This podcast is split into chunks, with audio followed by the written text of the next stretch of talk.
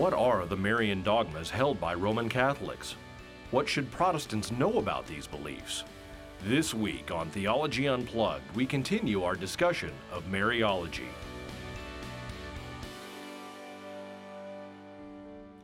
We're continuing to talk about Mary, Mariology as we've called it, or the Marian dogmas of the Roman Catholic Church in our series here on Roman Catholicism.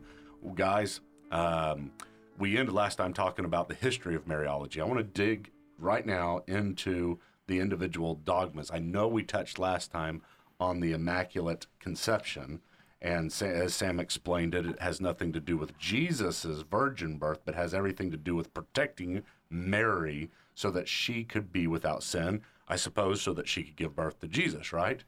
Yes. So, so mm-hmm. we need we need her to be without sin in order for Jesus to um, be without sin. Now let, us talk about that a little bit because Tim, um, you said something about Mary saying that she was a sinner. Yeah, yeah. Well, and this is the point that Thomas Aquinas makes in the 13th century: is how can Mary uh, be sinless when in Luke one she considers Jesus her savior, and so it, it would appear that she would need a savior. It, she wouldn't need a savior if she's sinless. And so, why does she refer to Jesus as her Savior? Now, now, uh, some Roman Catholics would say, well, we're interpreting that word Savior differently. You know, so like if you've you're we're in the Credo house and you lose your keys, and you're running all over the place looking for your keys, and I find your keys, and you come up you're like, oh man, you're a Savior, thank you, and you run out. Uh, I'm using you're using Savior in a different way, and so I think that's a way that they would say is well, she was using Savior in a different way than Savior of her sins. But uh, for me, that's a stretch because I mean, this we're talking about the Gospels here in Luke one. Uh, you know, it seems like Savior is related to sin in this context. Hmm. What about? I mean, you could say, and I've heard them use this that we're all in a hole, right? Our sin. We're born in Adam, fallen into this hole. Catholics agree with us on the at least the doctrine of uh, original sin, so that we're born guilty. She's not born guilty. She's not born with imputed sin, and and I suppose she's not born with a with an inherited nature of sin either. That's the sense in which I think most of them would predicate uh, or would say that she referred to Jesus as her Savior. That he say that had there not been this singular act of grace at the moment of her conception, she would have been conceived in original sin and would have been like us in, the uh, committing acts of sin. It's We're all from, in a hole. It's from he, he it's keeps, from that he that he saved her. Falling in the hole. Right. It's from that that he saved her. Almost it, like preemptive saving. Right. Exactly. Yeah. It is. The, cat, the Catechism misapplies various scriptures to her, such as. Uh, the Father chose her in Christ before the foundation of the world to be holy and blameless before Him in love. JJ's a little bit antagonistic, yeah? He's, I'm sensing some polemic. Uh, something going on. There's there. an attitude like, coming from him. What's the history in your family, or can you tell yeah. me about your mom? Yeah. Is it is it a dad wound? it's, uh, it's it's fascinating to see the almost arbitrary nature in which texts are, are lifted out of context and, and applied. Going, yeah, applied so. arbitrarily. He's like twisting the knife in a kind way, using bigger so, words. So what's Michael? What's, no, no, go ahead with that. No, I'm serious. What's the danger in affirming the Immaculate Conception and the sinlessness of Mary? What, what, where, would that, where would that lead us astray? What would it do? Why should Protestants be concerned? Sam always picks on me with his questions. Well, you're directly across the table from me. well, you know, here's what I would say is number one, there's no danger, but it's unnecessary to me because I, I here's what I don't get, Sam. Um, number one, where does it come from? Number two, the, well, it's a theological issue, mm-hmm. but does it solve anything? I mean, in my mind, no, it doesn't. How do you protect now Mary's mother from sin? Mm-hmm. You know, and how do you protect her mother from sin? And why do you only go back one generation in order to preserve the womb from the fallen nature and not have to perpetually, pun, perpetually go back for preserving everybody in her bloodline. Well, and I, and I think another danger, a threat is, and, and I think this probably uh, contributes to the uh, the way in which many Catholics view Mary, is if you have uh, one of the reasons why we adore, love, and worship Jesus is because he was sinless, because he was able to live in a substitutionary way the life we should have but di- but haven't. Well, now you've just elevated another person to the level of sinlessness. Is it not just an invariable process of human nature that we're going to start elevating her as so unique and giving her prerogatives, privileges, and uh, uh, believing that she can accomplish things for us that another ordinary human being cannot. So I think there's the danger once you predicate sinlessness of somebody that they do begin to ascend, as it were, almost to the level of deity. And in some circles within Catholicism, it's certainly not official Roman Catholic dogma, but in some circles, there have been um, uh, tendencies toward elevating Mary almost to a semi-divine role in, in, in redemption, and that I think is the great danger and the great threat. This is a good moment for us to remember that uh, many theologians have compared uh, our our system of beliefs to a web. You know, you sever any strand, and the whole web sags and is affected. So every every biblical belief is connected to all the others, and we're not always able, in a finite way, to anticipate the ramifications of a particular belief being severed. But but there are massive ripple effects through the whole ecosystem of Christian belief mm-hmm. when you begin to advance some of these extra biblical ideas. Let me read from uh, Pius uh, the Twelfth in 1950. By the authority of our Lord Jesus Christ, of the blessed apostle Peter and Paul by our own authority, we pronounce, declare, and define it to be divinely revealed dogma. Pause there. Divinely revealed dogma. Uh, which is interesting because that's taken on the role of a prophet, it seems, at that point. Uh, that the Immaculate Mother of God, the ever Virgin, having completed the course of our earthly life, was assumed bodily into heaven. Now, this is a new one. Let's talk about this for a moment. What, doc- is, what is this? The doctrine of Mary's bodily assumption. Yeah. Yes, 1950.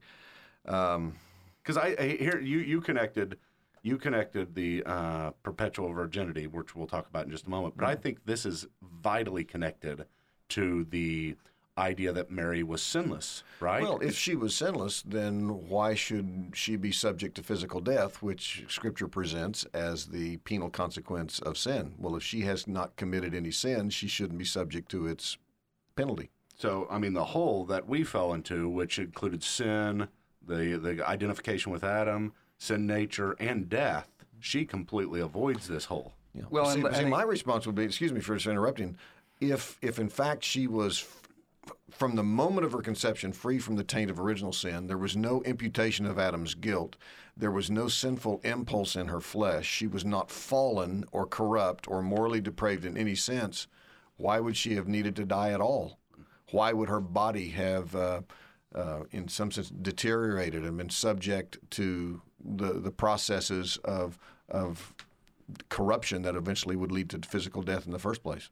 And so this this doctrine, which didn't arise until the fifth century, I mean, this is a very late. We don't find a trace of the assumption of Mary that she was either before death. Some people have shortly after death, which I don't understand that, but before death is probably the better theological understanding of it. Assumed into heaven because she had never sinned. Yeah, th- that's important. Can I interrupt? Yeah. Y- you brought up a distinction. Some Catholics believe that Mary never died, that like unto what Enoch Mm-hmm. Uh, in the Old Testament. She was simply assumed into heaven before physical death. Others say, no, she did die, but before there was an opportunity for any decay or corruption of. Um, uh, of the flesh, she was immediately glorified. And so she is in a glorified body now in the presence of, of her son. Yeah. And, and the, the interesting thing is, is that this one, this is one of those ones where I say, man, this is really pushing it because – uh, you you got to be able to defend. If you're not going to defend it from the Bible, which remember Catholics don't have to because they've got unwritten tradition that's just as authoritative, you've got to be able to find it pretty significantly in church history and early enough to justify it. And this is one of those that even Catholics would admit we don't really have anything of this until the fifth century. And so it's like, how in the world does this bust on the scene? Uh, you know, fifth century and not really even get talked about much more until the 12th century and then not dogmatized until 1950. How does this become a dogma that is essential to believe for a Catholic and something that is part of the deepest, richest traditions of the faith? Well, it all relates to something we talked about in our very beginning of this series, and it's the Roman Catholic concept of authoritative revelation. It's not just what is deposited in Scripture, it's what the Spirit of God supposedly leads the church to infer from what is in Scripture. And so again, if we if we believe in the Immaculate Conception, of course, for which we have no biblical grounds, then it seems only reasonable. In fact, if I believed in the Immaculate Conception, I would believe in the bodily assumption. I think they go hand in glove. So again, it's the Roman Catholic notion that God can continue to speak and uh, disclose truth beyond uh, explicit biblical assertions, and these are simply necessary consequences in their way of thinking.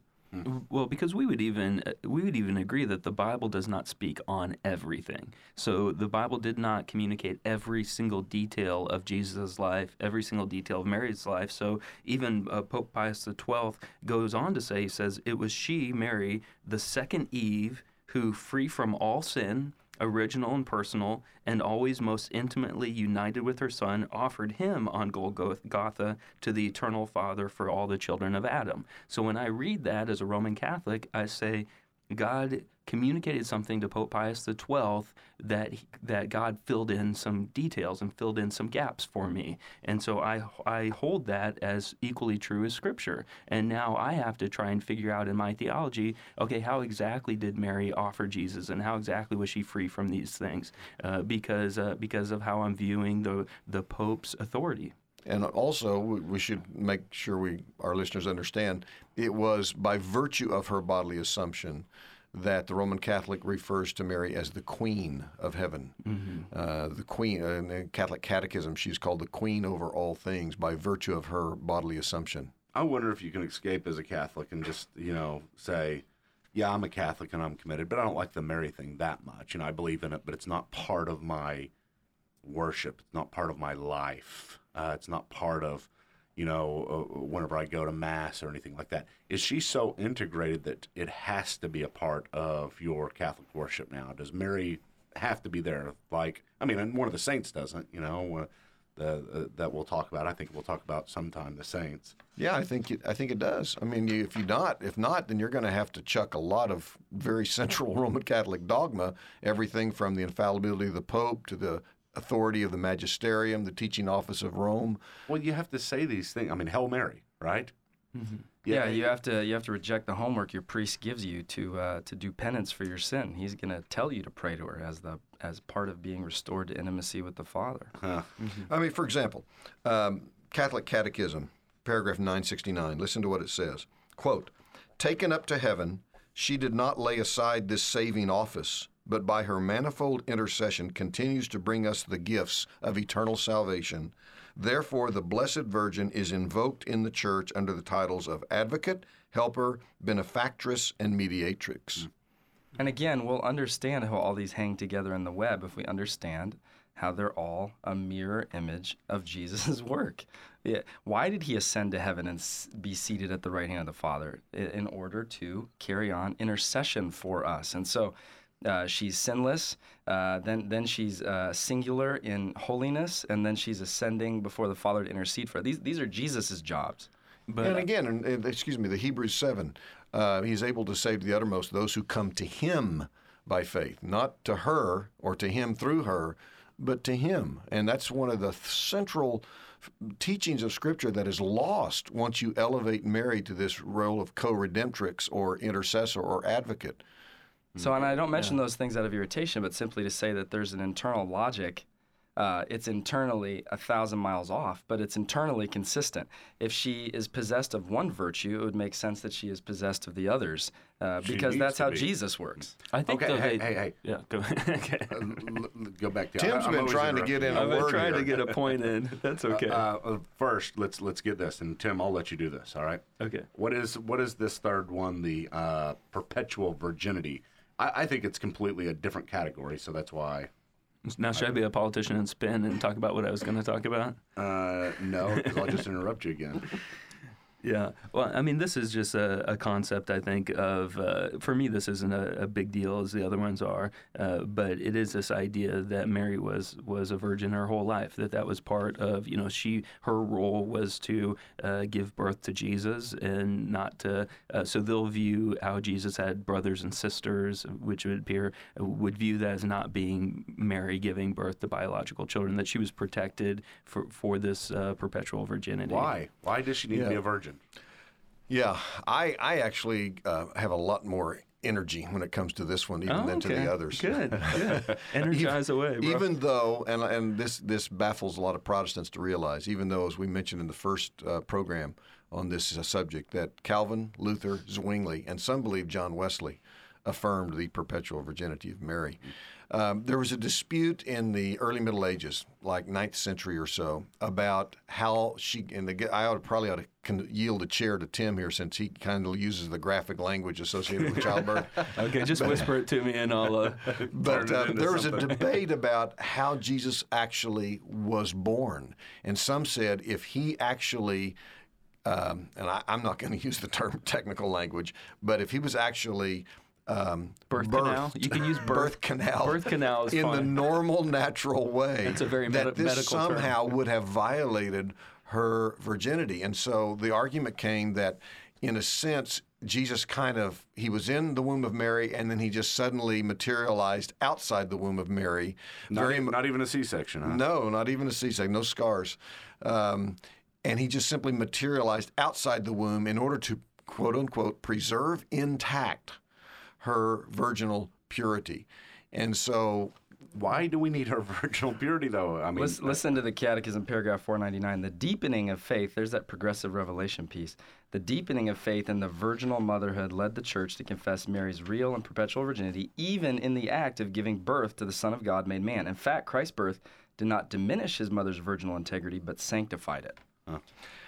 I, I, but I'm get back to answer your question. I have a serious problem with this for several reasons. Number one, because I think I have explicit biblical evidence that Jesus had brothers and sisters, um, and the attempt to suggest these were his cousins uh, doesn't hold water because the word cousin, which we find in the book of Colossians, for example, is nowhere applied to these individuals. Uh, and then there's the argument well, maybe Joseph was married before and he had these kids and he brought them into, uh, you know, it was a blended family, so to speak, in the ancient world. There, there's no, that's pure conjecture.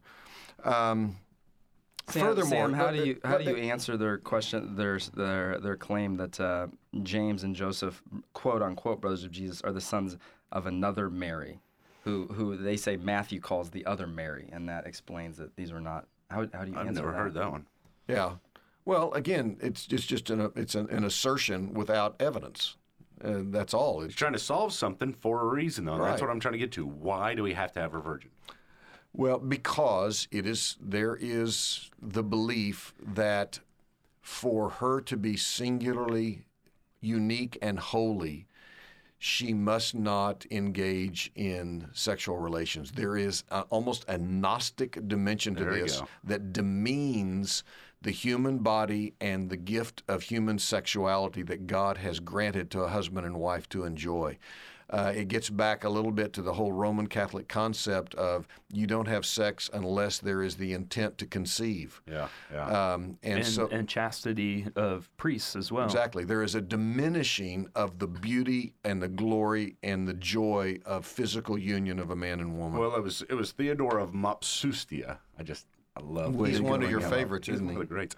But he he was the one who, in the early church, one of the only ones who understood Song of Solomon to be a love story between Solomon and his wife, and and have sexual implications instead of the symbolic love story between Christ and the church.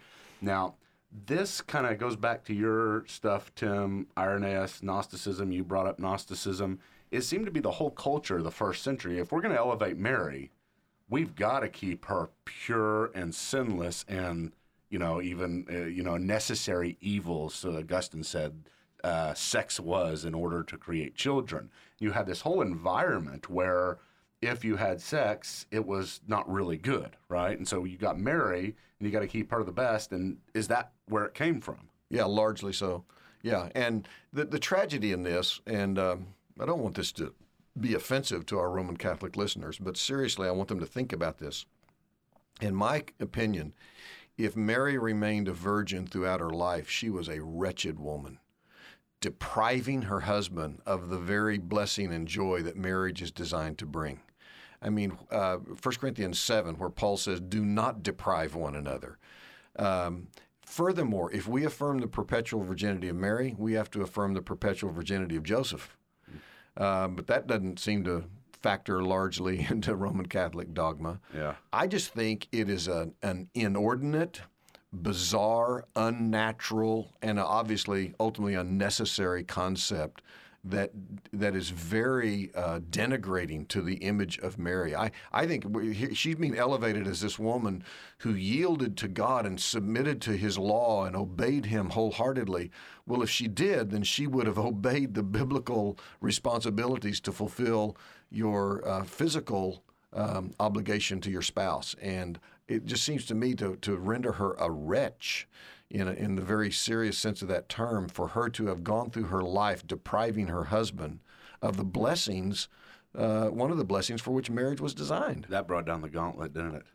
I did. I think it's good though. I mean, that'll preach for sure because I think, uh, you know, if we see Mary as being this godly woman, which everything shows that she is very godly, and uh, and then when we look at it, it does very much seem in Scripture a plain reading of the Gospels that that Jesus does have brothers and sisters. You know, they're outside waiting, and I mean, it just seems real. I mean, so everything would seem that Mary would have been a godly wife, and that uh, sexuality wouldn't have been anything to be afraid of because God made it, and He made it in a way that it's it's a beautiful thing inside of marriage. And so, I mean, I think just a plain reading and plain reasoning would suggest that Mary and Joseph had a fulfilling sexual relationship within marriage, which is exactly how God created it to be. Well, just to be clear, the only textual argument they make in the Catechism is that Matthew 28, verse 1, Mary Magdalene and quote unquote the other Mary went to see the tomb. And so Catholics believe that's somehow significant that uh, James and Joseph are sons of the other Mary. And the fact that Matthew calls her the other Mary means there's another Mary. Which starts to then seem really don't even understand non-righteous too. I mean, it, it seems like uh, Mary instead was surrounded by this thing that would be on a daytime talk show You know, program. Matthew I- I- thirteen fifty five. Is this not the carpenter's son? Is this is his mother not Mary? Are not his brothers James and Joseph and Simon and Judas? Every translation I've got says And that's brothers. the- And then again in, uh, in Mark 6 3, the parallel, and are not his sisters here with us? So um, I, it just seems to me you, you've got to do some real exegetical gymnastics to, to jump Okay, over guys, these. listen. Uh, I want to talk a little bit now about the implications because I know we would all agree, and let's be fair. No Roman Catholic would say we worship Mary or we should worship Mary, right?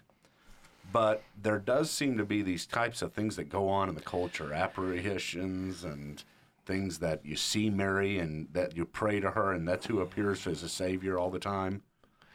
Yeah, it, it, it's, you know, you say no Roman Catholic would say we worship Mary, but there is a very fine line between veneration and worship, or veneration and What is that adoration. line? It's the line between, well, she's only human and we worship God alone. But in actual practice, if you actually, uh, if you go down to the Shrine of Guadalupe, Mexico City, if you observe other, uh, the way in which some Catholics um, speak of Mary and to Mary, uh, you would be very hard pressed to differentiate between paying honor to someone and actually elevating them to a place of um, deserving of worship. And, and I think part of this is the there is a movement in Roman Catholicism called maximalists or minimalists, and all Roman Catholics must hold to the Immaculate Conception, the perpetual virginity. Uh, these are official teachings that you must hold to, but uh, a maximalist will maximize those things where Mary does seem to be a co-redeemer, uh, where a minimalist will agree to those things, but uh, will speak a little bit lower and not and would never say that they're worshiping Mary. Uh, and so even within Roman Catholicism, I think there's disagreement on how much uh, we venerate or worship Mary. The language of the Catechism is that, that the church ought to, quote, entrust supplications and praises to her. And then it also talks about how the treasury of good works that's available to people includes the prayers and good works of Mary. They are, quote, truly immense, unfathomable, and even pristine in their value before God. Okay, so then we, we've just got one minute here, but uh, worship. Okay, if you pray to someone who's dead, right? I mean, I don't know if you necessarily have to say that's worship. If you bow down to someone, I mean, isn't that what the New Testament often uses the word worship, prostrate yourself before in, in the sense? So you've got somebody who has died, you're praying to, has power, and um, is uh, you, you, you're bowing down to. I mean, where's that line? Did we say no? We're not worshiping. Once we worship, we would do what? Yeah, a- and let's add one dimension to that. If once you cross the line in uh, where you are trusting in a particular individual to supply or provide or somehow grant to you blessings that are essential to your reconciliation with God and your experience in growth and grace. It seems as if you're really teetering on the fence there and about to fall over into the side of uh, of worship. Yeah, interesting. Uh, interesting topic. I mean, I, I think I I don't think I have a handle on it exactly still, but at least uh, at least I understand that well, all of us have these difficulties with uh, with particular doctrine there. But uh, we'll continue this discussion on Roman Catholicism next week. Thanks, guys, for joining us. Theology Unplugged is presented by the Credo House. For more information on the Credo House, visit www.credohouse.org.